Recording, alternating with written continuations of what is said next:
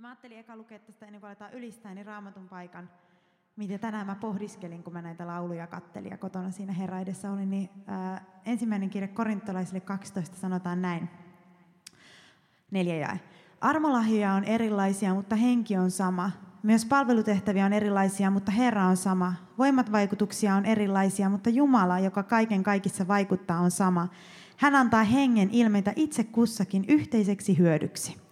Mä oikein tätä pohdin silleen siinä ja mä rupesin miettimään sitä, että me ei koskaan mentäisi sellaisen ajatteluun, että kaikille toimii sama putkikaava. Että kaikki menee vaan samaa putkea, tylsästi mennään vaan että ymmärretään se, että Jumalan ruumissa on erilaisia voimavaikutuksia, erilaisia armolahjoja, erilaisia tapoja toimia. Ja sitten niin kuin täällä sanotaan, että, että Herra on sama ja henki on sama. Se on se pointti, että Herra ja henki on sama. Mutta että me kaikki ilmennetään sitä eri tavalla niin kuin ruumiinosat tai millä tavalla. Mä mietin sitten niin kuin tätä asiaa, miten tämä, täällä sanotaan, että hän antaa hengen ilmetä itse kussakin yhteiseksi hyödyksi. Ja Herran henki vaikuttaa eri asioita. Mä mietin luontoa.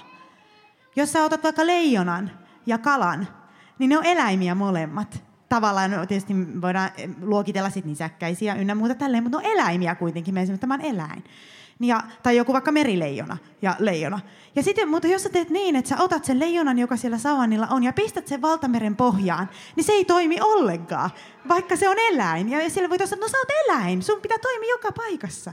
Ja sitten sä otat sen merileijona ja pistät sen keskelle aavikkoa tai savannia, niin se ei toimi ollenkaan. Vaan ne toimii sillä paikalla, mihin niiden se on luotu ja mikä, mikä niille on annettu. Ainoa yhteinen tekijä, mitä kaikilla eläimillä on ja luomakunnalla on, on se sitten kasvi tai eläin, on se, että ne ottaa jotain sisään, ruokaa tai happea tai jotain, ja ne päästää jotain ulos. Eli tuottaa kasvit, tuottaa tiettyä, ja eläimet tuottaa, syö, syö ja tällä tavalla niin kuin aineenvaihdunta toimii. Ja sama meillä uskovillakin se asia, mikä meitä yhdistää, on se, että me otetaan jotain sisään, eli Jumalan henkeä sisään. Ja me annetaan jotain ulos. Ja se on se yhdistävä tekijä kaikilla kristityillä. Ja oikeastaan niin kuin täällä sanotaan tälle, että hän antaa hengen ilmetä itse kussakin yhteiseksi hyödyksi. Niin se, että me ymmärrettäisiin se uskomina – että me ei, me ei kuulu olla missään putkessa, että sama kaava ei toimi kaikille, vaan niin kuin luontokin on moninainen, niin niin mekin olemme moninaisia ihmisiä ja uskovia. Ja meidän pitää niin kuin, ikään kuin, että me ei saada rajoittaa Jumalaa, kun puhutaan tänään Jumalan johdatuksesta. Että meillä on sellainen, että meillä on sellainen putki, tälleen se meni, kun se meni tolla, tälle ja tälle, vaan että Jumalan henki saa vaikuttaa kaiken. Jumalan henki saa vaikuttaa ja me mennään siihen, mitä hän sanoo. Aivan niin kuin eläimetkin valitsee, mihin, missä ne elää, se, ne toimii parhaiten siellä miss, niiden elinympäristössä. Ja kun uskova löytää sen paikan ja löytää sen, missä ympäristössä sä toimit parhaiten, niin silloin sä alat myös tuottaa hedelmää ja sä alat kokea, että sä oot oikeassa ympäristössä. Että sä et ole niin kuin leijona keskellä valtaverta tai merileijona keskellä savadia, että sä et toimi. Ja tämä on just tässä, mulle tuli tämä mieleen, kun me puhutaan tänään johdatukseen liittyvistä asioista, niin että annetaan Jumalan olla suuri, luova, johdattava Jumala meidän elämässä. Ja lähdetään ylistämään häntä siitä, että hän on niin hyvä. Isä, jolla on monenlaisia lapsia, kaikissa vaikuttaa se sama henki. Että me vedetään sun henkeä, Isä, sisään meihin. Me otetaan sun henkeä vastaan meihin ja me annetaan ulos se, mitä me ollaan hengitetty sisään. Ja Isä, tänäänkin täällä, kun me ollaan kokoonnuttu yhteen, niin sä anna meidän aistia sun henkeä niin, että meillä on mitä antaa ulos. Että me emme ole vain kopio jostain toisesta tai yritä mennä jonkun toisen saappaisiin, vaan me olemme sitä, mitä me olemme. Ja me elämme sinulle sitä elämää, joka meille on annettu. Sä oot antanut meille kullekin yhden elämän. Ja sä yhden, sen yhden elämän me tahdomme elää sinulle, sillä toista mahdollisuutta meille ei tule. Niin me haluamme sen elämän elää sinulle, täysillä sinulle, antaa itse meidän elämämme sinulle ja luottaa siihen, että se sama henki vaikuttaa meissä kaikissa. Ja me otamme sisään sun henkeäsi, Isä. Anna meidän seurakuntana ja yksilönä kulkea sun johdatuksessa. Anna meidän kulkea sun johdatuksessa.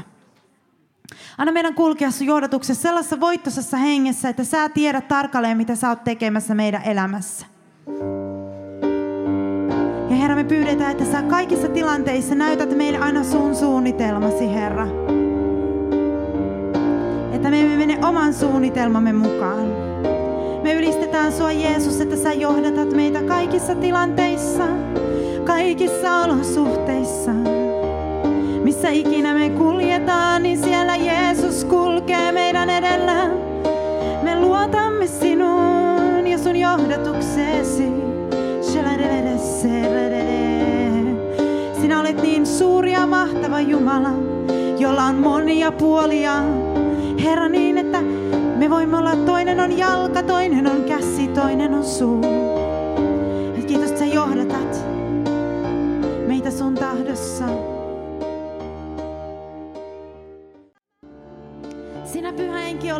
Eläväksi tekevä henki.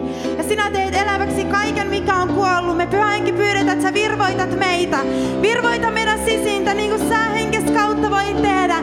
Me riipumme täysin sinun hengessäsi kiinni. Koska jos me olemme täynnä sinun henkeäsi, niin silloin me voimme tehdä suuria sinulle. Tai tehdä pieniä sinulle. Ylipäätänsä tehdä jotain sinulle jos me olemme täynnä sinun henkeäsi. Joten oi pyhä henki, täytä sinulla. Sinä sanot täyttykää hengellä, älkää täyttykö viinistä, vaan täyttykää hengellä. Joten me aukaisemme meidän hengelliset maljamme ja täytymme sinulla. Anna meidän oikein olla täynnä sun iloasi ja elämääsi ja sun henkeäsi niin, että me tiedämme, että sinulla on aina tulevaisuus ja toivo. Aina hyvä suunnitelma meille. Me sanomme sen, sulla on aina hyvä suunnitelma meille. Aina hyvä suunnitelma.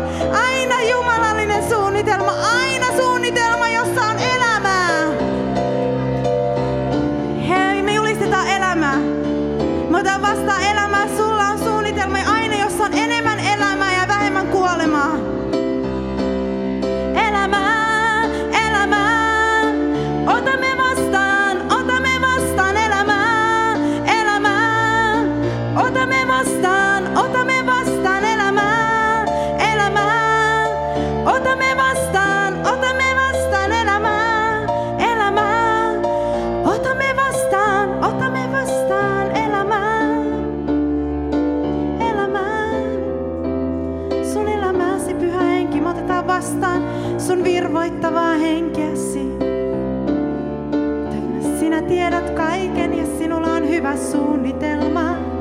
Virvoita meidän sisiin niin, että me voidaan mennä rohkeasti eteenpäin luottaen sinuun. Ei omaan voimaamme, vaan sinun voimasi, joka kantaa meitä kaiken läpi ja vie meidät lopulta perille, sinne minne meidän pitää saapua. Minne oot meitä johdattamassa, Herra. Täytä meidän sisin sun hengelläsi.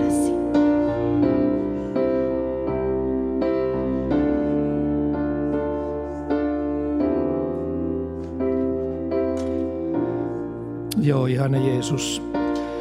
Kiitos tästä iltahetkestä ja kiitos tästä sunnuntai-iltapäivästä, jonka saamme viettää sun sanasi ääressä ja sinun kasvoisi edessä. Me pyydämme taivaalliselta kolminaisuudelta, isältä ja pojalta ja pyhältä hengeltä, katsahtakaa meidän puoleemme. Anna taivaallisen läsnäolon olla meidän yllämme.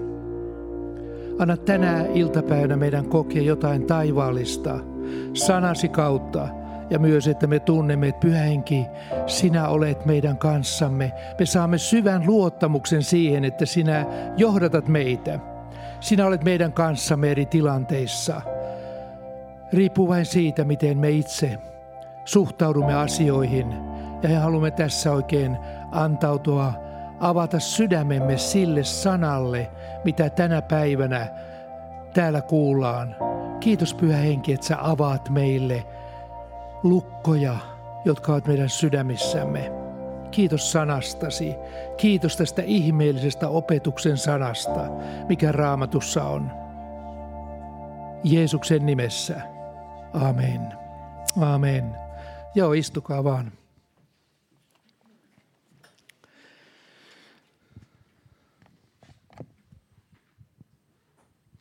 Tuossa Anne-Mari jo sanoi alkusanoissa, että tänään aiheena on pyhän hengen johdatus tai ylipäätänsä johdatus. Ja nyt sitten niin mä siitä vähän puhun omalla tavalla, Pirjo sitten jatkaa siitä sitten sen, mitä Herra on hänelle laittanut. Ja tämä on semmoinen asia, josta harvoin kuullaan, koska tämä ikään kuin menee ohi tämmöisen ihmisen, ihmisen itsensä järjestelykyvyn. Että jos me antaudumme Jumalan hengelle ja me sanomme aidosti, että pyhänkin johdata minua, niin se on aika vahva mandaatti Jumalan hengelle, että johdata minua. Ei se ole itsestään selvää, että me teemme niin kuin Jumala sanoo, mutta helppo se on sanoa, mutta voi olla sitten vähän vaikea tehdä. Lähtökohdaksi on toinen korintolaiskirja 2 ja 13. Siinä sanotaan, Paavali sanoo tällä tavalla, minä en saanut lepoa hengessäni, kun en tavannut Tiitusta, veljäni, ja sen tähden sanoin he jäähyväiset ja lähdin Makedoniaan. Tässä on todella sellainen raamatun kohta, joka, joka ei välttämättä kaikille edes avaudu, eikä ymmärrä oikein, mitä se tarkoittaa. En saanut lepoa hengessäni. Tämä on aika erikoinen sanonta, eikä tällaista käytetä normaalissa kristillisyydessä ihan tässä, äh, tässä arkielämässä kovin usein. Emme me sano toisille, että kuule, mulla ei nyt ole lepoa hengessä lähteä sinne eikä muuta, vaan voidaan sanoa, että minä koen, ettei mun tule mennä tai jotain muuta vastaavaa. Mutta että me otamme ikään kuin näkymättömän maailman ja sen hengen, mikä meissä on, niin mukaan tähän kaikkeen johdatukseen. Niin se on, se on tässä semmoinen pointti, jota me haluan nyt korostaa. Ja tätä kautta me haluan niin valottaa tätä asiaa. Että mitä tarkoittaa, hän ei saanut lepoa hengessään. Tätä kun se johdatus on. Mikä ihmeen henki? Mit, mitä se, miten se koetaan? Ei ole lepoa hengessä. Ja tämä on alkukristillinen johdatuksen yksi tärkeä, äh, tärkeä tie, että meillä on Jumalan hengen läsnäolo sisimmässämme. Meillä on toinen persona kuin mitä me itse olemme ja se on Jumalan hengen synnyttämä uusi ihminen, joka meissä on. Ja se vastaanottaa Jumalalta kellä vastaanottaa, kellä ei.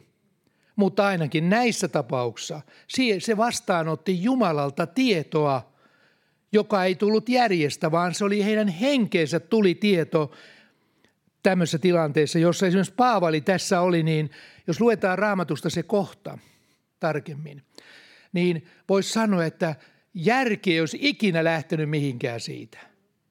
Kun Paavali sanoi näin, että minulle avautui hedelmällinen työ Troassa. Sieluja tuli uskoon, Jumalan henki vaikutti voimakkaasti siellä. Ja yksi, kaksi, henkeen tulee ilmoitus. Hän tulee levottomaksi kaiken herätyksen keskellä. Mun täytyykin lähteä Makedoniaan, eteenpäin siitä, Kreikan aluetta, etelään sinne, ja tavata Tiitus – että mitä tämä tämmöinen on? Miten se Jumalan henki tällainen sanot? Mutta etkö sä näe, että sieluja pelastuu? On kauhea meininki päällä siellä. Ja yksi, kaksi tulee tällainen tieto. Normaalisti me sanon, että Jumala johdata minua, mutta kuka on se henkilö, joka lähtee tällaisen keskeltä tänä päivänä?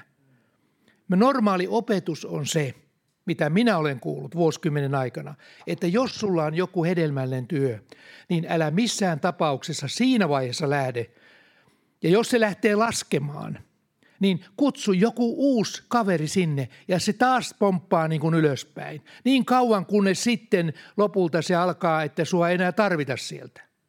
Mutta tässä oli toinen tilanne. Kesken herätyksen piti lähteä tapaamaan yhtä henkilöä. Raamattu ei kyllä kerro, mikä se oli se syy siinä, mutta näin vaan sanotaan.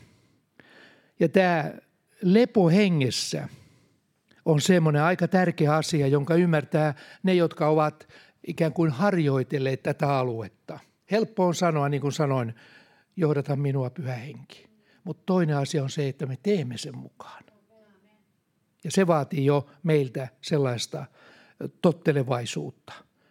Ja, ja sitä taivas tarkkailee myöskin. Ei se pelkästään lukuja tarkkaile, mitä tapahtuu, vaan se tarkkailee sitä, että olenko minä valmis lähtemään vaikka mistä tilanteesta, jos henki vaikuttaa, niin mennä tuonne ja tehdä siellä sitten niitä tekoja, mitä Jumala siellä on tarkoittanut. Tämä on hengellisen ihmisen tapa ottaa vastaan tietoa Jumalalta. minä myönnän, että se ei ole ihan helppoa ja varsinkin vastauskoon tulleen on vaikea ymmärtää tätä.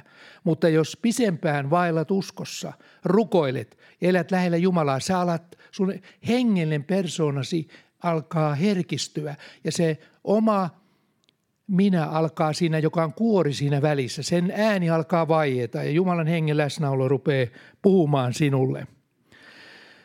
Ja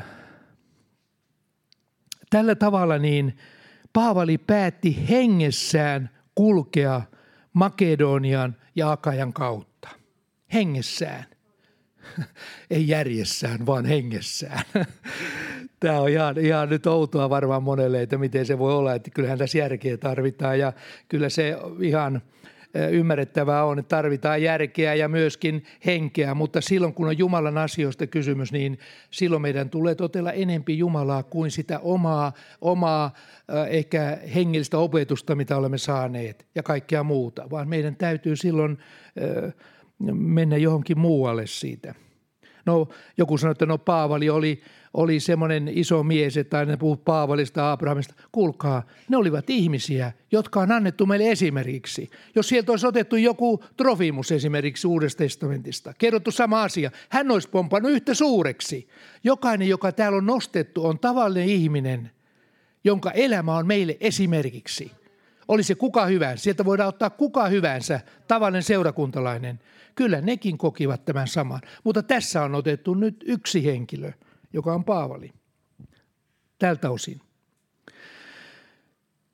Ja Paavali päätti tosiaan matkustaa eteenpäin ja kaikki tämä, mitä Paavali koki siinä, hän ei tiennyt tarkalleen, mitä siellä oli. Ei Jumala ole sellainen, että hän aina kertoo tarkalleen, että mitä siellä tapahtuu. Sanoo, että mene sinne. Ja sitten kun me tottelemme, tulee ehkä uutta ohjetta ja sitten me näemme, että ovi alkaa avautua. Siellä on ihan joku muu uusi tehtävä, laaja ja joku taivaan kannalta hyvin tärkeä asia. Mutta kokonaisuutta Paavalille ei kerrottu. Ajatelkaapa jopa sitä tilannetta, että, että Paavali oli viimeisellä lähetysmatkallaan. Kohde Jerusalemi oli menossa. Niin hän sanoi tällä tavalla – että joka paikassa profeetat ilmoittavat minulle, että kahleet ja vankeus minua odottaa. Mutta minä itse olen hengessä sidottu.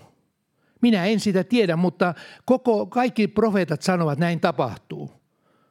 Mutta itse hän ei ollut siitä ihan varma.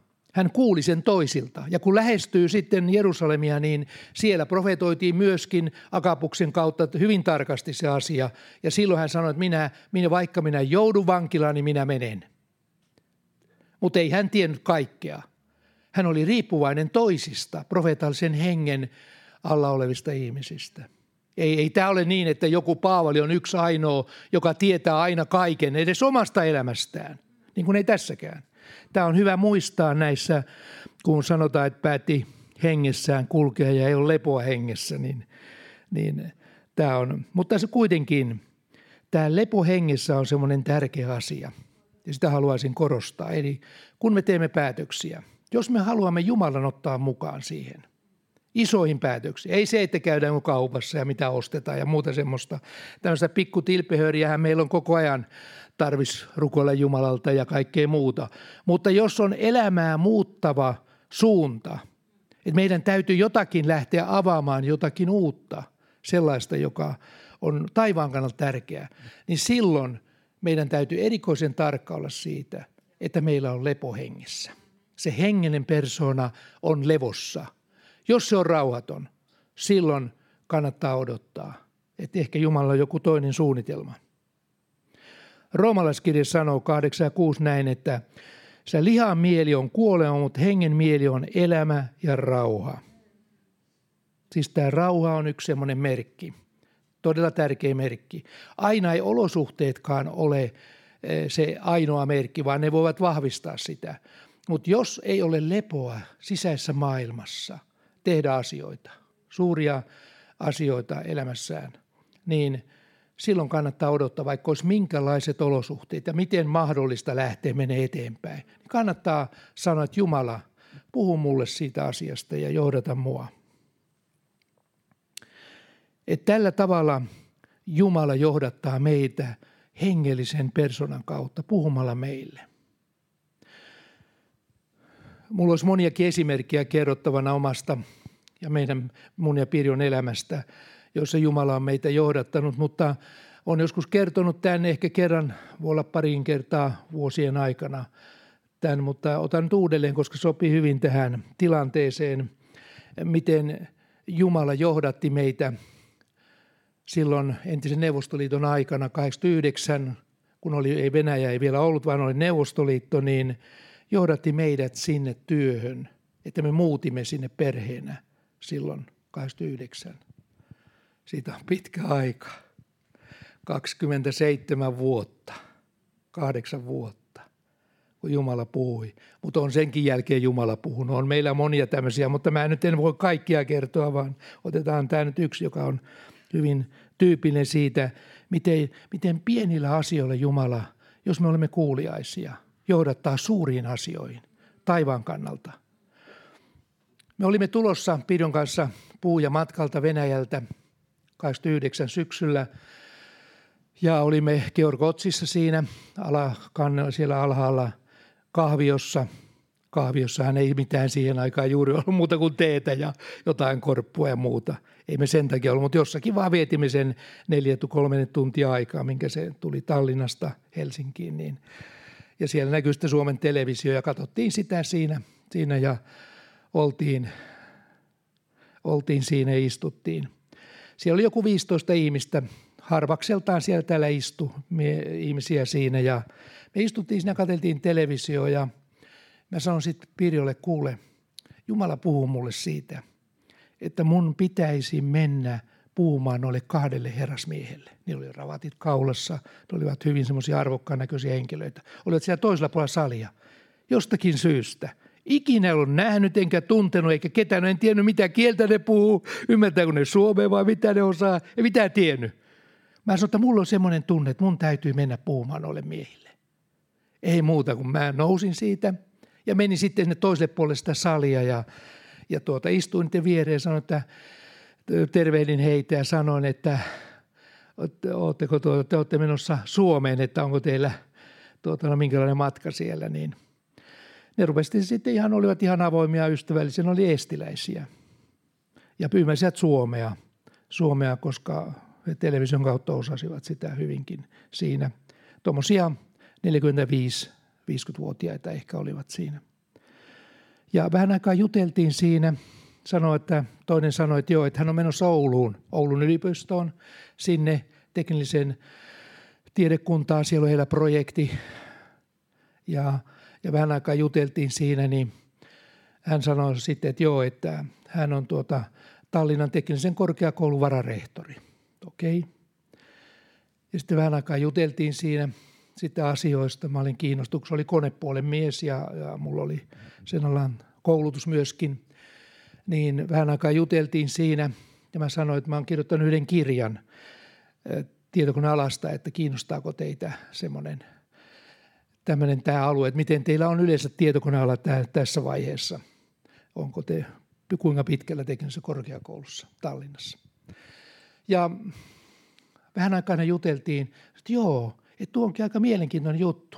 Hänpäs ottaa sun numeron ylös. Ja se kirjoitti mun osoitetiedot siitä, mihinkä, ja hän sanoi, että hän voi palata ehkä myöhemmin sitten. Ja, ja mä sitten sain heiltä tiedot ja sillä tavalla. Ja se vähän niin kuin jäi sitten sillä että en tiedä mikä tämä tämmöinen oli. Ei siinä sen kummempaa sitten ollut ja laivat tuli satamaan ja me lähdettiin muualle ja he jatkoivat matkaansa ja sillä. Kulu pari kuukautta. Ja vähän ennen joulua tulee kirje Tallinnan teknisestä korkeakoulusta. Mä ajattelin, mikä ihmeen kirje tämmöinen on.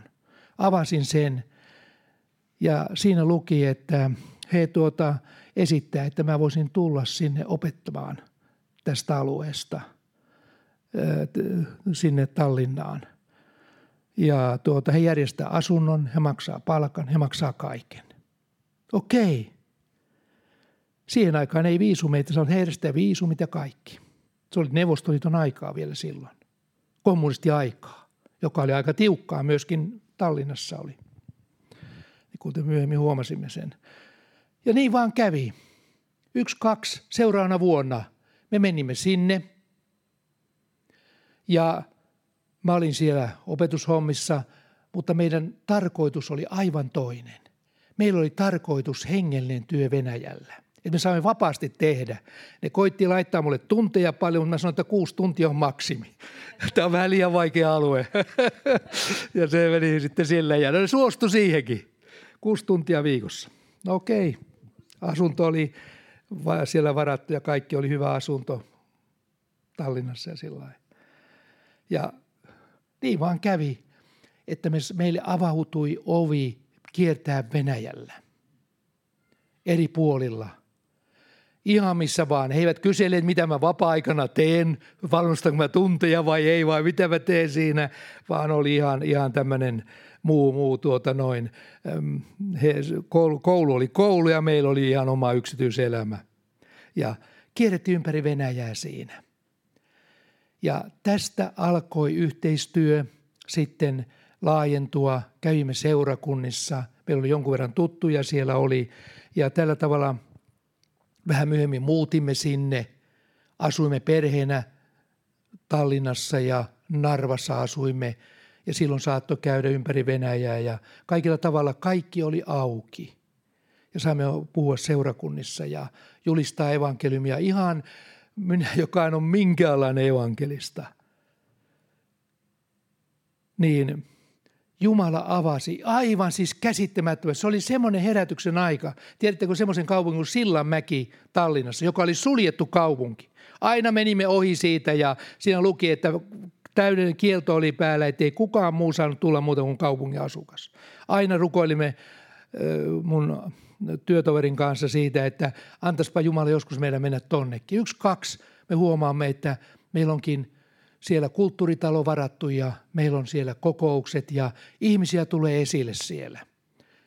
Vaikka mä olin ihan siis, mä oon aivan jotain muuta kuin evankelista, niin Jumala avasi tällaisen mahdollisuuden puhua. Ja isoilla kirjaimilla, että suuri evankelista Suomesta on siellä ja mä olin ihan jotakin muuta siinä. Ja huomaatteko, Jumala kun avaa jonkun oven, pienestä – niin se avautuu siinä jotain sellaista, jonka vasta taivas tulee myöhemmin tietämään, mitä sen hedelmä on.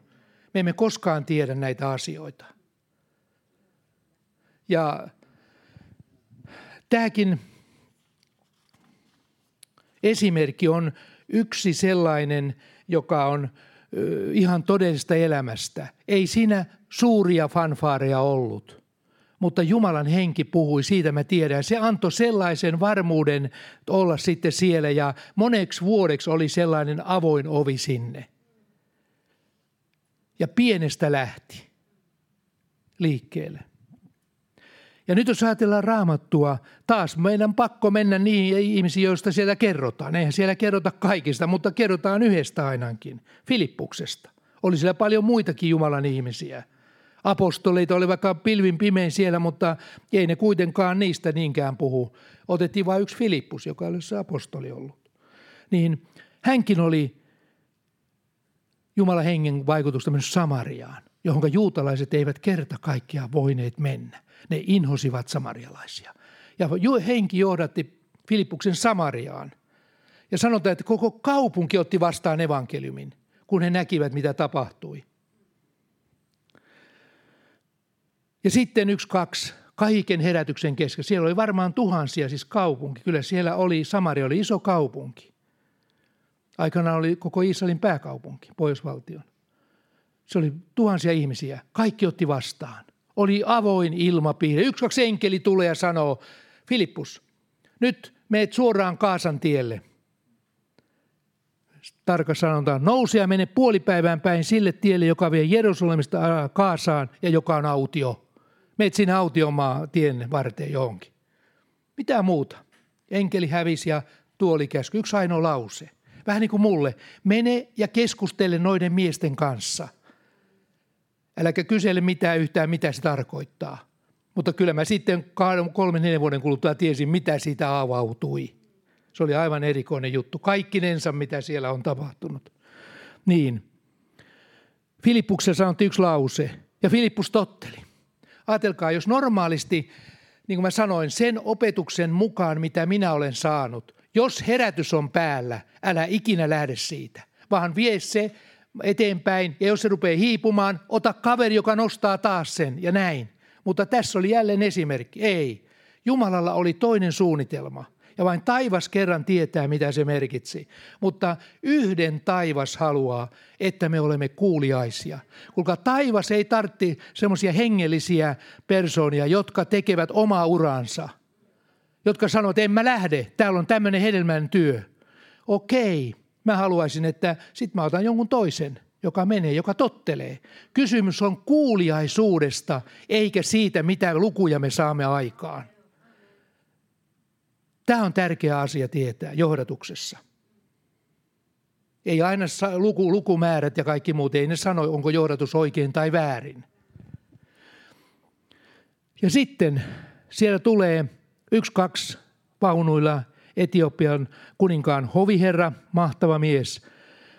Ja henki sanoo, sitten oli henki, oli enkelien, sitten oli henki, sanoo Filippus, käy, luo ja pysytte lähellä noita vaunuja, eikä mitään muuta – Kaksi lausetta oli ohjeeksi vaan ja mikä valtava sato varmaan siitä tuli, koska taivas oli tämän suunnitellut näin. Ja siellä sanotaan tästä miestä, hän oli ollut rukoilemassa Jerusalemissa, istui vaunuissa ja luki profeetta Jesajan kirjaa, sitä Herran palvei kärsivästä palvelijasta. Ja kun Filippus juoksi siinä tai kulki siinä vaunujen vieressä, niin hän kuuli hänen lukeman siitä kääröstä Jesajan kirjan 53 lukua. Ja siellä puhutaan Herran käsisestä palvelijasta, kuinka hän on kuin karitsa, joka viedään kerittäväksi. Ei hän suutansa avannut. Ja hän kysyy Filipukselta, että, että tuota, Filipus kysyy, että ymmärrät sä, mitä sä luet? Toinen sanoo, no kuinka hän voisi ymmärtää, kun ei kukaan opeta, eikä kukaan selitä. Se vaan luki mekaanisesti sitä, mutta ei ymmärtänyt, mitä se tarkoittaa. Ja Filippus sitten tuota, tässä näin nousi vaunuihin, tämä mies pyysi ja sitten hän selitti, mitä siinä kirjoituksessa tarkoitettiin. Ja julisti evankeliumia ja ihminen otti pelastuksen vastaan ja saattoi olla siis juutalaiskristitty jollakin tavalla, koska hän oli rukoilemassa Jerusalemissa, hän oli niin kuin erässä missä avoin hengellisille asioille – mutta tarvi uuden liiton opetuksen ja Kristuksen Jeesuksen sovitustyön avaamisen tämän kohdan kautta. Siis tämä kohta on Kristuksen sovitustyöhön liittyvä. Tästä nähdään. Jesa oli 700 vuotta aikaisemmin kirjoittanut tämän näkynsä. Ja nyt sitten Kandaken hoviherra tuli uskoon tuon Jesajan kirjan kohdan kautta. Ja sitten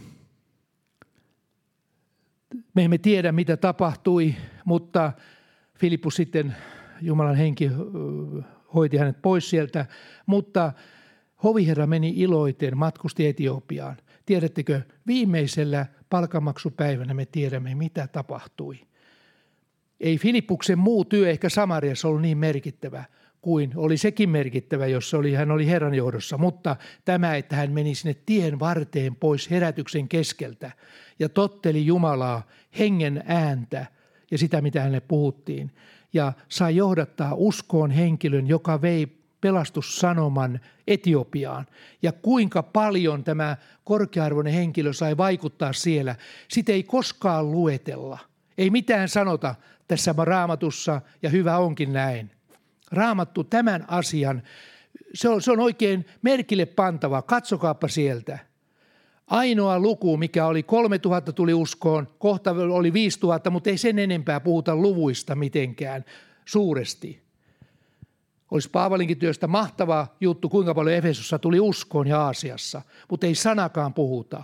Tiedättekö, tämän ajan henki on se, että monet haluaa lukuja – ne haluaa tilastoja. Ne haluaa, että heidän työtänsä kannatetaan median kautta ja kaiken kautta. He puhuvat yksikin, minun kuulen sanoi televisiosta, ehkä arviolta kymmeniä miljoonia on tullut uskoon hänen palvelutyönsä kautta. Suuri evankelista. Vain taivas tietää loppujen lopuksi, mikä on se lopullinen tulos. Ja mitä sinulla on, jota et ole lahjaksi saanut. Sen takia meidän tulee olla hyvin varovaisia puhumaan luvuista – koska kukaan ei tiedä, mikä on se todellinen sato. Ja jos sinulle on paljon annettu, niin kuin maailman evankelistoilla on, heiltä vaaditaankin paljon. Jos he tekevät yhden talentin verran ja viisi on, niin se on aika huono juttu. Mutta jos sulla viisi on, niin sulta vaaditaankin paljon eri alueilla. Mutta jos yhden talentti on ja sä oot siinä uskollinen ja viiden talentin kaveri on kolmessa kahdessa uskollinen, mutta loput on käyttämättä, niin hän saa pienemmän palkan luultavasti kuin se, joka on yhden talentin kanssa täysin uskollinen. Koska ensimmäiset tulevat viimeisiksi ja viimeiset ensimmäisiksi. Tämä on Jumalan palkanmaksupäivänä ihan erilainen tällainen metodi ja se systeemi kuin mitä me normaalisti ajatellaan. Ja olen lukenut monta kertaa monista kirjoista, kuinka siellä puhutaan isoista luvuista ja tänä päivänä median kautta niin on tullut sellainen, että ihmisen täytyy nousta suureksi lukujen kautta. Puhutaan suurista asioista ja kuitenkin he ovat vain pieni välikappale siinä. Ei Filippus puhunut yhtään eikä saanutkaan tietää paljonko tuli Etiopiassa uskoon. Ehkä tuli väkevä herätys siellä ja mikä työ siellä alkoi Etiopiassa. Vanha kristillinen työ, koptikirkot ynnä muut kaikki. Ja vuosisatoja tuhansia ovat olleet siellä. Ja Jumala pienestä aloitti koko työn. Sen tähden, niin kun me puhumme tämmöistä Jumalan johdatuksesta ja kaikesta tästä, niin meidän täytyy olla varovainen siinä, että me ylitä – valtuuksia olla mieluummin pienellä suulla kuin suurella. Tällaista oli alkuseurakunnan johdatus. Ja nyt jos mä ajattelen tätä päivää, niin ei Filippuskaan kyennyt järjellä käsittämään, että miten Jumalan henki saattoi tällä tavalla toimia, viedä autiolle tielle ja sillä ja vain yksi ihminen pelastui, kun siellä oli saman aikaan niin satoja, tuhansia tuli uskoon. Miten voi yhden ihmisen takia näin suuri evankelista piti viedä ihan johonkin muualle? Ja siitä sitten ei mennyt enää edes Samaria, vaan meni muualle. Eikä hänestä puhuta sen jälkeen oikeastaan yhtään mitään. Hän häviää raamatun lehdiltä sen jälkeen. Ja hyvä näin. Tässä nähdään hengen johdatuksen periaate – että Jumala odottaa ennen kaikkea uskollisuutta. Mitä Jumala tekee taivaassa ihmisille, jotka sielläkin pistäisivät hanttiin joka asiassa? Ne, jotka haluavat olla lähellä Jumalaa täällä, ovat myöskin lähellä siellä. Jotka täällä pistävät vastaan, tulevat sielläkin pistämään vastaan.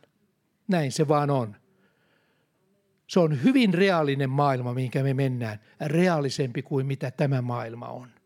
Näin kertovat ne, jotka ovat saaneet siellä käydä ja ovat palanneet takaisin. Esimerkiksi Paavalikaan ei saanut mitään puhua matkastaan taivaaseen ja paratisia muualle. Ja syy oli siinä, ettei hän ylpistyisi näistä ihmeellisistä näystään. Ja tänä aikana, jos tämmöisiä nähtäisiin, niin se olisi suuria staroja ympäri maailman mediassa ja muualla ja kertoisivat kaiken näköisiä. Mutta Paavali tiesi, että jos hän alkaa ylpeillä siitä, mitä Jumala tekee hänen kauttaan, siinä on vaaransa, että hän lankeaa. Hän ylpistyy ja silloin on hän käyttökelvoton Jumalan työssä. Ja sitten siirto rukouksen alueelle vielä lopuksi. Tämä sama asia. Mutta sydämen tutkija, apostolinen 8.27, mutta sydänten tutkija – tietää, mikä hengen mieli on, sillä henki rukoilee, ei tämä kyllä ole tuo apostolitekojen kohta, mutta onpahan kuitenkin raamatusta. Mik, siis sydänten tutkija tietää, mikä hengen mieli on, sillä henki rukoilee Jumalan tahdon mukaan pyhien edestä. Ehkä roomalaiskirje taitaa olla. Siis henki, hengen mieli on, sillä henki rukoilee Jumalan tahdon mukaan pyhien edestä. Siis tämä rukouksen maailmakin – johdatuksessa se on erittäin tärkeä asia. Ja siellä me ikään kuin virittäydymme toiselle aaltopituudelle. Ja siellä me alamme nähdä asioita ihan eri tavalla. Ja nyt voisi sanoa, että kuinka moni elää tämän todeksi tänä päivänä, että olisi totisia rukoilijoita, joita henki haluaa. Hengessä ja totuudessa rukoilee. Niitä mä uskon ja olen vakuuttunut siitä, että tulee moni ihminen, jota ei koskaan mainita missään seurakunnissa, jos heille on annettu tällainen talentti. Ja he rukoilevat uskollisesti. Kuulkaa erään kerran, kun me menemme, me ihmettelemme, miten tämä voi olla näin. Hänellä on tällainen asema, Jumala, Jumalan luottoihminen.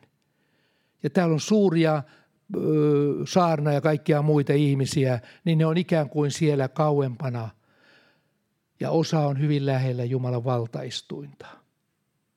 Ovat aivan siellä päätöksenteon lähellä ydintä, saavat Jumalan, niin kuin Gabriel on siellä, yksi enkeliruhtinas, joka tuo sanomia tänne, samoin Miikkael, ja aikanaan Lucifer oli siellä päätöksenteon ytimessä. Ja muut olivat sitten siellä enkeliruhtinat eri tasoisia kaikkia. Mutta näin tulee olemaan ihmisten maailmassa, koska Jeesus sanoo, ensimmäiset maan päällä olevat ihmiset tulevat viimeisiksi – ja viimeiset täällä olevat, joista ei puhuta mitään, saattavat tulla siellä ensimmäisiksi. Koska Jumala katsoo uskollisuutta, eikä lukuja. Ei siitä, mitä me saamme aikaan, vaan siitä, että olemme uskollisia. Siinä tehtävässä, niin kuin Annemari puhui tuossa, että ei voida leijonaa ja merileijonaa, ne on ihan eri ympäristössä olevia, ei niitä voi sotkea keskenään vaan siihen ympäristöön, minkä Jumala on meidät laittanut. Siinä, jos olemme uskollisia, niin Jumala maksaa meille palkan siitä asiasta. Se on Jumalan unelma, että tämmöisiä rukoilijoita on. Todella, ei se ole ihmisen unelma. Moni haluaisi olla suuri, mutta jos Jumala laittaa tällaiseen, ja se on Jumalan unelma ja tarkoitus meidän kohdalla, että me rukoilemme, niin silloin me rukoilemme. Se on Jumalan tehtävä. Jos Jumala on laittanut jonkin muuhun tehtävään, silloin se on laittanut sen, mutta ehkä kovan koulun kautta, että me ylpistyisi. Jumala ei halua koskaan, että ylpeitä ihmisiä tulee taivaaseen. Hän nöyryyttää kyllä ihan riittävästi sitten niitä, jotta ne olisivat jollain tavalla käyttökelpoisia. Sen sanoo Paavalin oma esimerkki. Etten ylpeilisi, minulle on annettu saatanan enkeli rusikoimaan minua näiden ihmeellisten ilmestysten takia, koska se vaara on aina, jos me tällä olemme. Ihminen on tällä alueella hyvin haavoittuva ja sellainen, että se haluaa nostaa sitä omaa itseänsä, jos se toimii lihassa. Mutta jos se on hengen alueella – on herkkä ja ymmärtää nämä taivaan periaatteet, silloin hän ei katso näkyväistä, vaan se, mikä on näkymätön. Ja sen takia vanhaliiton pyhät kestivät. Tässä oli mun johdatukseen liittyvä asia. Pirjo jatkaa tästä, mutta ennen sitä niin me keräämme tässä uhrilahjan, seurakuntauhrin. Me ollaan, me ollaan tosiaan tämmöinen pari, että me ollaan ihan ääripäistä molemmat, että, että tota, puhutaan ihan eri tavalla eri lähtökohdasta ja musta se on, mutta siitä huolimatta meillä on fantastinen yhteys ja se on tota, upeaa, että siis ää, meidän, me ollaan erilaisuudessa voi olla valtava yhteys ja me voidaan täydentää toisiamme. Mutta niin, kuitenkin me ollaan sama aihe, aihepiirin alla, me puhutaan johdatuksesta, koska me koetaan, että sekä yksilönä että seurakuntana me tarvitsemme saada Jumalan kuvioihin, emmekä omia ajatuksiamme. Ainakin mulla on tullut syvemmäksi ja syvemmäksi se ymmärrys siitä, että ei riitä, että innostutaan jostakin asiasta tai toisesta asiasta ja kolmannesta asiasta, koska asioita ja mahdollisuuksia on vaikka kuinka paljon tarjolla nykyajan elämässä, tällaisessa mediavaikutteisessa elämässä, niin on mahdollisuuksia. Voisi tehdä tätä ja voisi tehdä tuota ja voisi tehdä kolmattakin, mutta, mutta niin kaikkein, ja sen takia niin, se ydin on se, että on, mä koen, että jonkin verran on niin kuin kadonnut uskovilta laajalti ottaen tämmöinen pyhän hengen johdatuksen tunteminen ja tunnistaminen – että se on enemmän kuin mitä minä tahdon. Se on enemmän kuin miltä minusta tuntuu. Se on enemmän. Ja koska minulla on oma, omakohtaisesti elämästä paljon siitä kokemusta, en sano, että ollenkaan olisin täydellinen. Olen, olen niin kuin, äh, missannut joitakin asioita, tiedän sen äh, matkani varrella, mutta mulla on aina ollut se halu, että mä menen aina takaisin siihen kohtaan, missä mä oon tehnyt virheen ja aloitan siitä ikään kuin uudestaan. Ja otan Herran niin kuin sellaiseksi johdattajakseni ja ohjaajakseni ja pyhän hengen sen jälkeen. Ja tämä on Jumalan linja, koska kukaan meistä ei ole täydellinen kuulemisessaan, näkemisessään tai ymmärtämisessään. Ja, ja niin, äh, tällainen henkilökohtainen äh, niin kuin Jumalan tahtoon palaaminen on aika välttämätöntä monille meistä e, tämän matkan varrella, koska tämä uskon tie on, mm, jos eletään pitkään, niin on pitkä. että se loppuu oikeastaan vasta sitten, kun henki ei enää kulje. Niin, niin, niin äh, tämä, tämä johdatusperiaate on, on tärkeä. Ja mä, mä löysin raamatusta semmoisen ihanan näkökulman, joka kertoo sitä, kuinka ikuinen tämä kirja on – siis raamattu. Se on siis ikuinen. Ottaa, vaikka ottaa mistä sen, niin se pätee tähän aikaan. Siis se on ikuinen kirja. Ja vain Jumala voi tehdä ikuisen kirjan, joka käy joka aikaan ja se käy kaikkiin tilanteisiin, missä, missä sieltä löytyy se, se ohjaus. Ja, ja mä otan yhden esimerkin tästä, mikä mua on vuosia ja koko mun elämäni aikana puhutellut voimakkaasti, on tämä, tämä, tämä ää, tota, Mooseksen elämästä – että tästä valtavasta Jumalan työstä, mikä tapahtui Egyptin prinssissä, josta tuli kansanjohtaja ja joka johti Israelin kansan luvattuun maahan melkein sen rajalle. Ja siitä eteenpäin lähti Joosua hänen oppilaansa menemään eteenpäin. Mutta mikä oli se salaisuus, joka oli siellä. Ja mä oon huomannut sen, että me tämän ajan uskovat, me, me tartumme nopeisiin ratkaisuihin, emmekä ikään kuin siihen sellaisiin syviin ratkaisuihin, jotka Raamattu tarjoaa. Ja mä haluan tuoda tämän syvän ratkaisun, mikä Raamattu tarjoaa, jos haluat olla oikealla tiellä jos haluat olla oikealla tiellä. Etkä ole itsesi pettämä, etkä toisten pettämä. Koska ö, tätäkin tapahtuu paljon. Me voimme pettää itseämme, toiset voivat pettää meitä, olosuhteet voivat pettää meitä. Mutta Jumalan johdatus ei koskaan petä. Jos on Jumalan johdatus, se ei koskaan petä. Se ei, se ei koskaan ole valheellinen eikä koskaan vie sinua väärään. Ja sen takia, miten Mooses löysi tämän Jumalan johdatuksen – ja siis, niin, että mitä hän seurasi, mitä hän seurasi, miksi hän pystyi kulkemaan sekakansan, semmoisen sekavan Israelin kansan keskellä johdattamaan sen. Ja, ja, ja mikä oli se asia, joka sai hänet pysymään Jumalassa ja sai hänet tottelemaan Jumalan ääntä, eikä niitä muita ääniä, mitä kuului. Varsinkin tässä ajassa kuuluu niin paljon ääniä, että se on suorastaan äänten tulva – median kautta. Sä voisit tehdä sitä, sä voisit tehdä tätä, sä voisit mennä sinne, tuo näyttää, tuo, ton kautta mä voin saada menestyksen, tuo stada tuolla, niin sen kautta mä voin saada voiman. Se, nyt mä seuraan tota, ja seuraavaksi mä seuraan tota, ja mä en lopulta tiedä itsekään, ketä mä seuraan. Ja tämä on todellisuutta, eikö olekin? Ei ole, ei ole väärin ottaa vastaan ihmisiltä, mutta jos lähtee omassa mielessänsä seuraamaan sitä ja sitten taas tätä ja tuota, niin se ei tuota muuta kuin semmoista pyörit kehää. Ja, mutta mikä sai Mooseksen, mihin Mooses kiinnittyi, että hän kulki sen erämaan läpi ja välillä huokaili kyllä sen kansan kanssa. Mikä oli se? Ja tämä kerrotaan toinen Mooseksen kirja. Oli se ensinnäkin se, se lähtökohtaan oli, oli, mikä se konkreettisesti oli, joka johdatti häntä, mutta lähtökohta oli kaikkein tärkein. Mitä Moosekselle tapahtui? Ja se mun mielestä pitäisi tapahtua kaikille uskoville, jotka tulevat uskoon Jeesuksen Kristukseen. Että jossain vaiheessa elämäänsä niin he eh, kohtaavat Jeesuksen. Oikein oikeasti kohtaavat Jeesuksen. Ja jossain vaiheessa he sitoutuvat Jeesukseen. He sitoutuvat Jeesukseen, eivätkä vaan minä seuraan Jeesusta, mutta mm, mä, mä kaikki omatkin jutut sitten. Ja jos, jos mä tykkään Jeesuksen johdatuksesta, niin mä teen omia muita juttuja. Niin, niin, mutta tämä sitoutuminen Jeesukseen. Se vie sut pitkäjännitteiseen uskon elämään. Niin, että sä et tipu, vaikka tulisi antikristillinen aikakin. Koska sä oot päättänyt, että päättänyt olen seurata Herraa, vaikka kuolemaan asti. Ja tällaisia päätöksiä ei mainosteta nykyään missään hengellisissä tilaisuuksissa. Mutta tämä on elämä ja elämän äh, tilanne, siis se, joka, joka kuuluu kristillisyyteen. Ja nämä kaikki on peitetty tällaiset asiat sellaiseen ohjelmalliseen kristillisyyteen. Tässä on, me, meidän uskomme on hyvin todellinen ja hyvin vakava asia.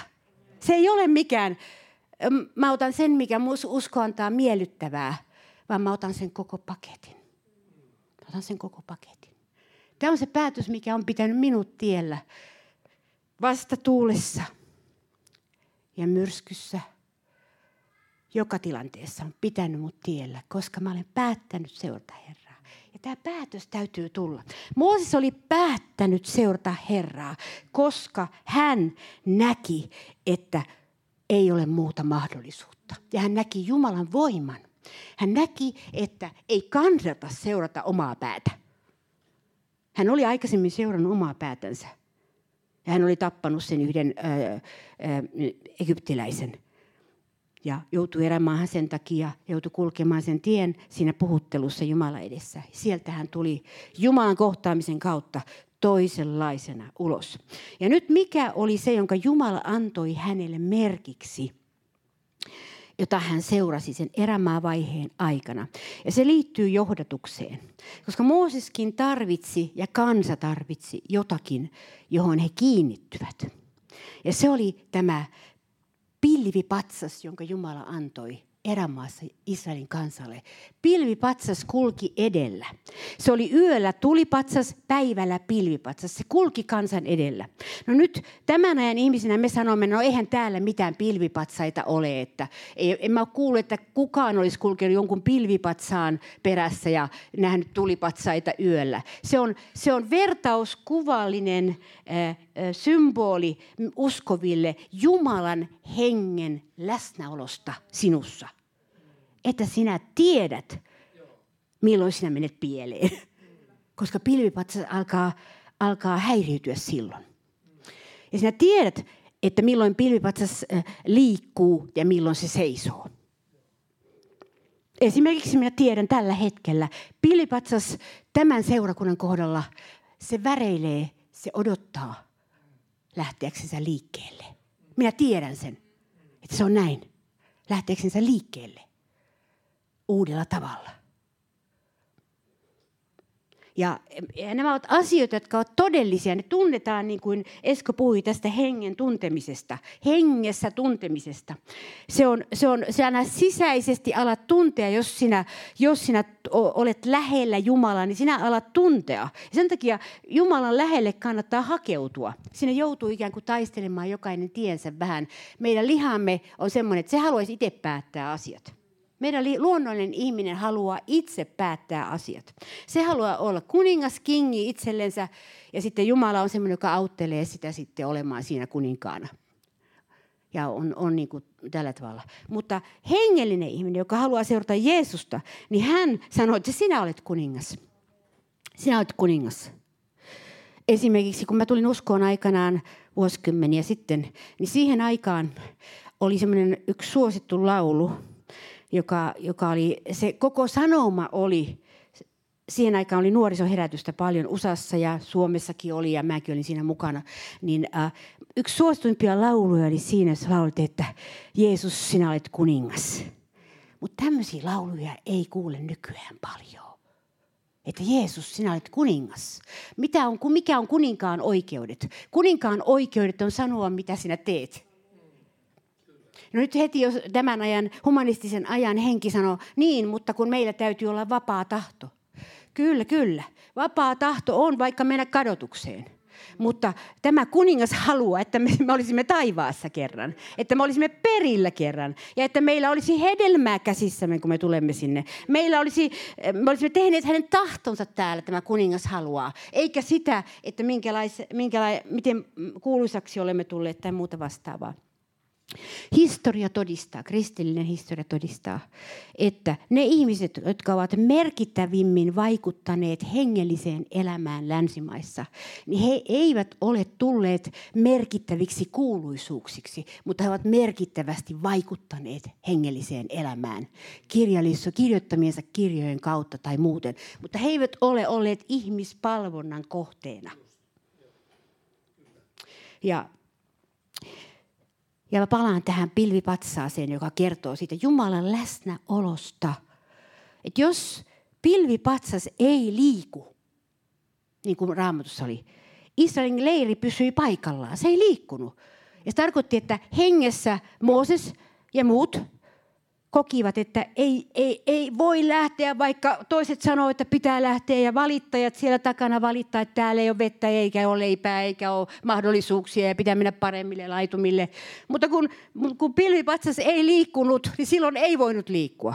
Ja sitten taas kun pilvipatsas alkoi väreillä, siinä alkoi näkyä liikettä, niin silloin se, se taas kertoi siitä, että tuli alkaa valmistautumaan lähtöön. Että tämä tarkoittaa, pilvipatsas, mehän emme näe näitä pilvipatsaita, mutta me hengessämme sisällä uskovina, ajatusmaailmassa ja hengessä, me alamme kokea näitä asioita, että joko, että pysy paikallasi, älä liiku, tai sitten ää, ala valmistautua etenemään tai sitten muita tällaisia. Me alamme kokea tällä tavalla. Mutta tämä on hyvin herkkä alue. Mä olen huomannut, että uskovat tekee virheitä tällä alueella kaikkein eniten, koska oma tahto ja se halu, sielun voima ja halu on tosi voimakas, joka sanoo, ei kun mä oon kyllästynyt tähän, mun täytyy päästä jonnekin, missä mä saan olla enemmän kuin mitä mä oon nyt ja tällä tavalla. Ja tällaiset asiat vaikuttavat, eikä niin, että se sisäinen, sisäinen kello ja se ääni siellä johdattaisi niin, että Eh, niin, että se ei anna sun tehdä tai sitten antaa sun tehdä. Ja et, et, joskus on, että sallii sun tehdä, koska sä kuitenkin tekisit sen. Joka tapauksessa tekisit. Joskus Jumala sallii ihmisten, että no okei, jos sä haluat, niin mene sitten. Ja tai tee sitten. Ja sitten ne tulee nokkaporossa takaisin ja, ja huomaa, että ei se ollutkaan siunattua. Ei se ollutkaan se Herra siellä mukana. Tätä on niin kuin ollut paljon, mutta Herra haluaisi säästää meitä, että me seuraisimme sitä Jumalan hengen läsnäoloa niin kuin Mooses teki. Ja, ja, hyvin, ja se paikka, missä Jumala aina kohtasi Mooseksen pilvenpatsassa, niin se oli se e, ilmestysmaja. Eli siis voisi sanoa temppeli, voisi sanoa seurakunta vaikka seurakunta olisi vajavainenkin, niin Jumala on sitoutunut majaan, ilmestysmajaan ja sitoutunut seurakuntiin. Että siellä hän, hän loi sen käsitteen seurakunnista. Miksi? Sen takia, koska se, se korostaa ruumiskäsitettä, joka raamatussa on Kristuksen ruumis. Ei Kristuksen joukkio, vaan Kristuksen ruumis, käsi, jalka, pää.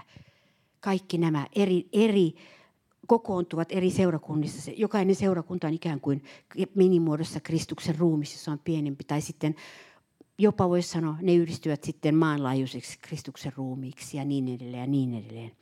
Mutta joka, jokais, me normaali-ihmiset eivät kuulu maanlaajuiseen seurakuntaan, vaan johonkin yhteen seurakuntaan, jossa he tulee näkyviin, mitä he ovat siellä.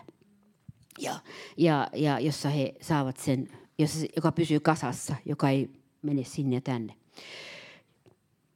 Ja tämä pilvipatsas oli, se oli riippuvainen siitä yhdestä asiasta, mikä on Mooseksen salaisuus meille. Ja tämä täytyy löytää, tämä, mistä oli riippuvainen. Ähm, löydänkö mä sen tässä? Hetkinen. Mä merkitsin sen tänne, mutta kuitenkin. Tuossa joo, löysin. Mooseksen toinen kirja, 33. luku, siellä sanotaan, että kun Herra puhutteli Moosesta henkilökohtaisesti, niin silloin äh, Mooses ja hän keskustelivat keskenään. Ja musta tämä on ihana. Jos mä ajattelen niin kuin lopun ajan seurakuntaa, mitä me jo todennäköisesti ollaan jossain vaiheessa, ja mä näen sen suunnan jo alkavan ää, tietystä, ää, tietyissä asioissa, niin meidän pelastuksemme tulee olemaan tämä asia, jos uskovat ymmärtävät ottaa tämän, tämän ohjeekseen. Ja se on jae, tämä jae 15, ää, tota, 33, Mooses, toinen Mooses elleivät sinun kasvosi käy meidän kanssamme, niin älä johdata meitä täältä pois. Eli mä olen joutunut sanomaan Herralle samalla tavalla monta kertaa johdatuskysymyksessä, Jumala, jos sinä et ole minun kanssani, niin minä en astu askeltakaan. Tätä se tarkoittaa. Mooses sanoi Jumalalle, jos sinä et ole minun kanssani, niin minä en lähde laukkaamaan minnekään, ellei sinä ole minun kanssani. Koska jos Jumala ei ole mukana, se kutistuu uskonnolliseksi eh, tämmöiseksi kerhoksi tai toiminnaksi. Uskonnolliseksi hyvän tekemiseksi, semmoiseksi, jota voi tehdä vaikka, vaikka pelastus. Äh, pelastusarmeija on hengellinen paikka, mutta tarkoitan, että voi tehdä vaikka missä Filadelfia, no postimerkin keräjien yhdistyksessä esimerkiksi. Se, sehän on, voi tehdä kaikenlaista toimintaa. Siellä keitetään kahvia myöskin ja, ja tämmöistä kaikkea. Ja tehdään.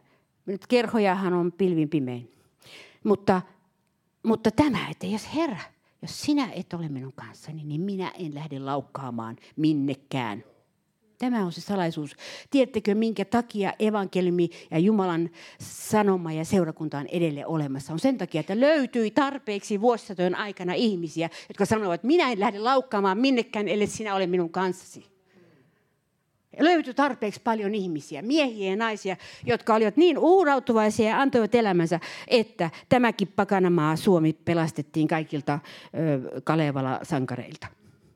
Vaikka tosiaan ei ne ihan täysin ole kyllä pelastettu siltä vielä, mutta, vielä, mutta tulevat tulee herätyksissä ja joku Jumala ilmestyy voimallisesti, niin silloin, silloin tulee kirkkautta myöskin meille enemmän, Jumalan kirkkautta.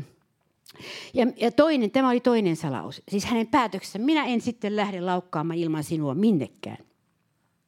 Ja toinen, toinen mitä, mitä Jumala sanoi hänelle, toinen mitä Jumala, Mooses sanoi Jumalalle ja Jumala sanoi Moosekselle. Hän kävi keskustelua Jumalan kanssa. Ja mä sanoin, että yksi mitä kannattaa tehdä on käydä keskusteluja Jumalan kanssa. Ja sitten kun hän sanoo jotakin, niin ei väittää vastaan. Tai keksiä, että tämä oli tämä oli totta, tämä on jostain muualta, ei tämä Jumala, eihän Jumala tuollaisia voi sanoa mulle. Jumala voi sanoa kyllä aika merkittäviä asioita meille, meistä itsestämme. Meistä itsestämme varsinkin.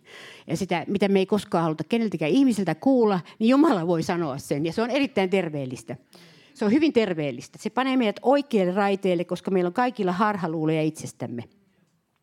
Mutta Mooseksen rukous, mitä hän rukoili, miksi, mitä hän, mitä hän rukoili, kun hän, hän halusi sitä pilven patsasta, että se seuraisi.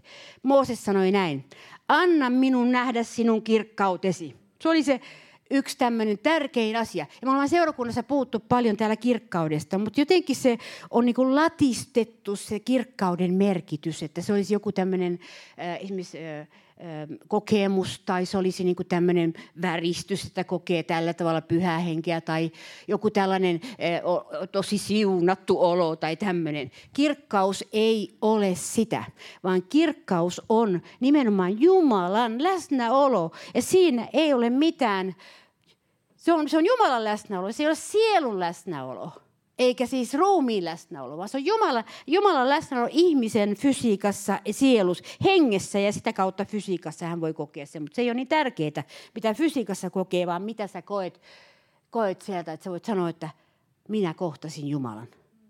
Minä kohtasin Jumalan jossain asiassa, jossain tilanteessa, jossain kun mä huusin Jumalaa avuksi, niin minä kohtasin hänet. Anna minun nähdä sinun kirkkautesi. Kirkkaus ei ole utupilvi eikä tämmöinen ihmeellinen asia, vaan se on Jumalan läsnäolo, koska hän on kirkkaus. Hän, hän, hänessä ei ole muuta kuin kirkkautta. Ja sitten kun Mooses kuuli tämän ja hän kysyi tätä ja pyysi tätä kirkkautta, niin kuin meidänkin tulisi uskovina pyytää tätä kirkkautta. Eikä vaan, Herra, anna mulle lahjoja, anna mulle tulosta, anna mulle sieluja, anna mulle hyvä koti, anna mulle hyvä työpaikka. Tähän me, tietysti me saadaan rukoilla näitä kaikkia asioita, mutta se ei saa olla se ainoa, mitä me Herralta pyydämme, vaan me pyydämme myöskin sitä, että hän antaa antaa meille tämän hänen kirkkautensa. Ja mitä se tarkoittaa, se hänen kirkkautensa? Ajatelkaa, että me joudumme menemään vanhaan testamenttiin takaisin, että me ymmärrämme, mitä tämä kirkkaus on. Herra sanoi, katso tässä on paikka minun läheisyydessäni. Astu tuohon kalliolle. Herra sanoi, tämä on kirkkautta. Olla, tule minun läheisyyteeni. Tule tähän kalliolle minun läheisyyteeni. Ole tässä, elä tästä, tee työtä tästä. Anna sen olla sun voiman lähteesi, se, että sä, sä oot siinä Jumalan vieressä, hänen kalliolla. Se on se kirkkauden ydin. Ja Herra peitti kädellään he, sen, koska Jumalan läsnä oli, niin hän peitti Mooseksen kädellään. Ja tämä johdatuksen ydin kysymys, niin se täytyy niin nostaa esille nimenomaan tässä mahdollisuuksien tulvassa, mikä on nyt kristityillä. Jos sä avaat hengellisen televisiokanavan, sä voit sanoa, että tämä sanoo noin, tuo sanoo noin, kolmas sanoo noin, neljäs sanoo noin. Ja jos sä yrität kaikkien niiden mukaan mennä, niin se on täysin, täysin mahdoton. Sä oot uupumuksessa alta aikayksikön, kun sä yrität olla se kristitty, mitä toiset siellä sanoo, että he ovat kokeneet. Ja sä yrität olla kaikkea, mitä ne on, ne on tehneet. Ja sä juoksit sen, että mä teen noin ja kolmas askel on tämä ja sitten mä teen noin ja sä saat sitten sen. Ja lopulta sä oot sellaisessa kehässä, että sä et enää tunne itseäsikään. Et enää tiedä, kuka sinä olet, kun sä katsot vaan kaikkia, mitä toiset on.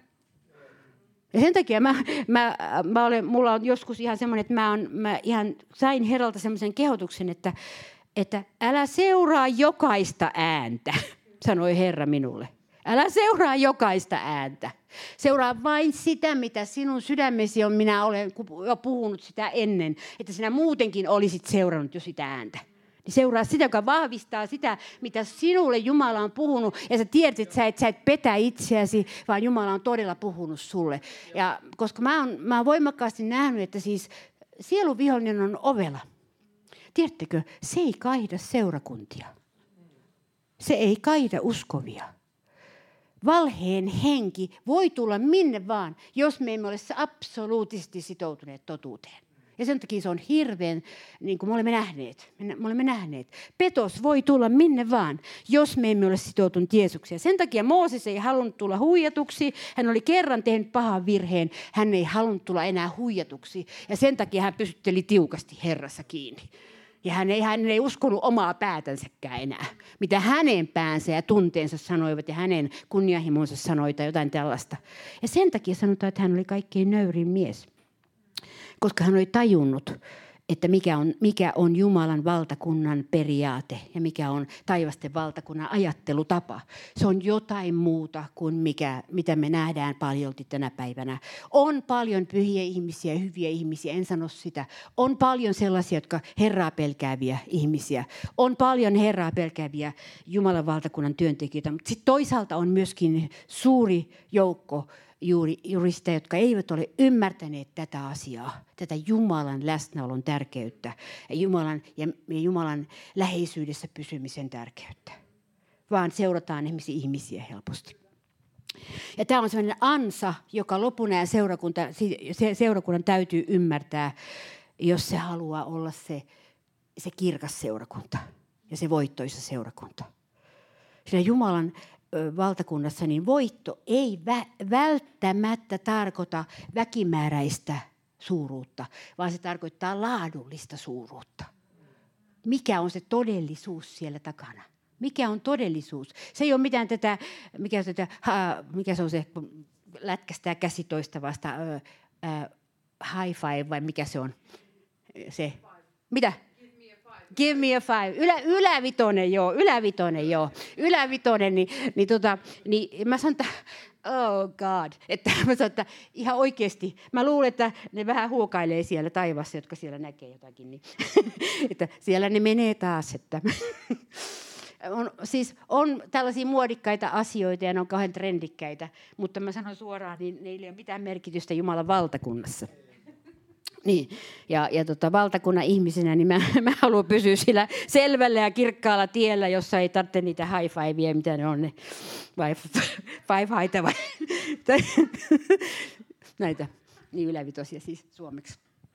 Niin, että, että siis, äh, tämä on, on maailman yksinkertaisin tie ja mä oon vuosikymmeniä pysynyt tässä ja mä aion pysyä tässä ja, mua, ja mä rukoilen, että älä anna kenenkään huijata minua. Älä anna minkään huijata minua. Se on hyvä rukous, kun sä rukoilet, Herra, varjelle minua, että minua itse, minun oma sydämeni ei petä minua, eikä kenenkään toisenkaan sydän petä minua, vaan että mä pysyn sun läheisyydessä niin, että mä tietämällä tiedät, kun mä kerran seison valtaistumme edessä ja minun kirjani otetaan siellä esille ja katsotaan, mitä minä olen tehnyt siellä, täällä maan päällä. Niin että se on, se on kirja, jossa sanotaan, että, että niin, täällä, täällä, ei ole, täällä ei ole sellaisia pahoja virheitä. Tarkoittain niin, että olisi juuri, juuri lähtenyt pois Jumalan tahdosta ja tällä tavalla. Kaikkihan me tehdään virheitä. Ja, ja me voimme hairahtua jossakin asiassa, mutta silloin meidän tulee heti palata sille kirkkaalle tielle. Meidän tulee palata heti siihen. Ja sillä kirkkaalla tiellä ei ole muita kuninkaita. Sillä ei ole muita kuninkaita kuin Jeesus. Ei ole. Siellä ei ole jotain pikkukuninkaita perässä jotka, niin kuin, että jono pikkukuninkaita Jeesuksen perässä. Ei ole, on vain yksi kuningas. Ja tämä täytyy lunastaa Suomeen takaisin, tämä, että ei ole muita kuninkaita, vaan on vain yksi kuningas, jota me seuraamme. Ja tämä, on, tämä, on, tämä on mun sydämelle tullut asia sen takia, kun mä seuraan tätä kehitystä, mikä nykyään on. Ja mä, ja mä uskon, että jumalallinen menestys ja siunaus on sidottu siihen, kuinka paljon me pysymme Jumalan läheisyydessä ja Jumalan tahdossa omassa elämässämme ja rukoilemme sitä. Ja, ja hakeudumme hänen armonsa ja hänen verensä alle aina, jos siitä poikkeamme, koska varmasti joskus poikkeamme ihmisinä, emme aina ymmärrä oikein, niin silloin me hakeudumme heti siihen, että minulla ei ole kuin yksi kuningas.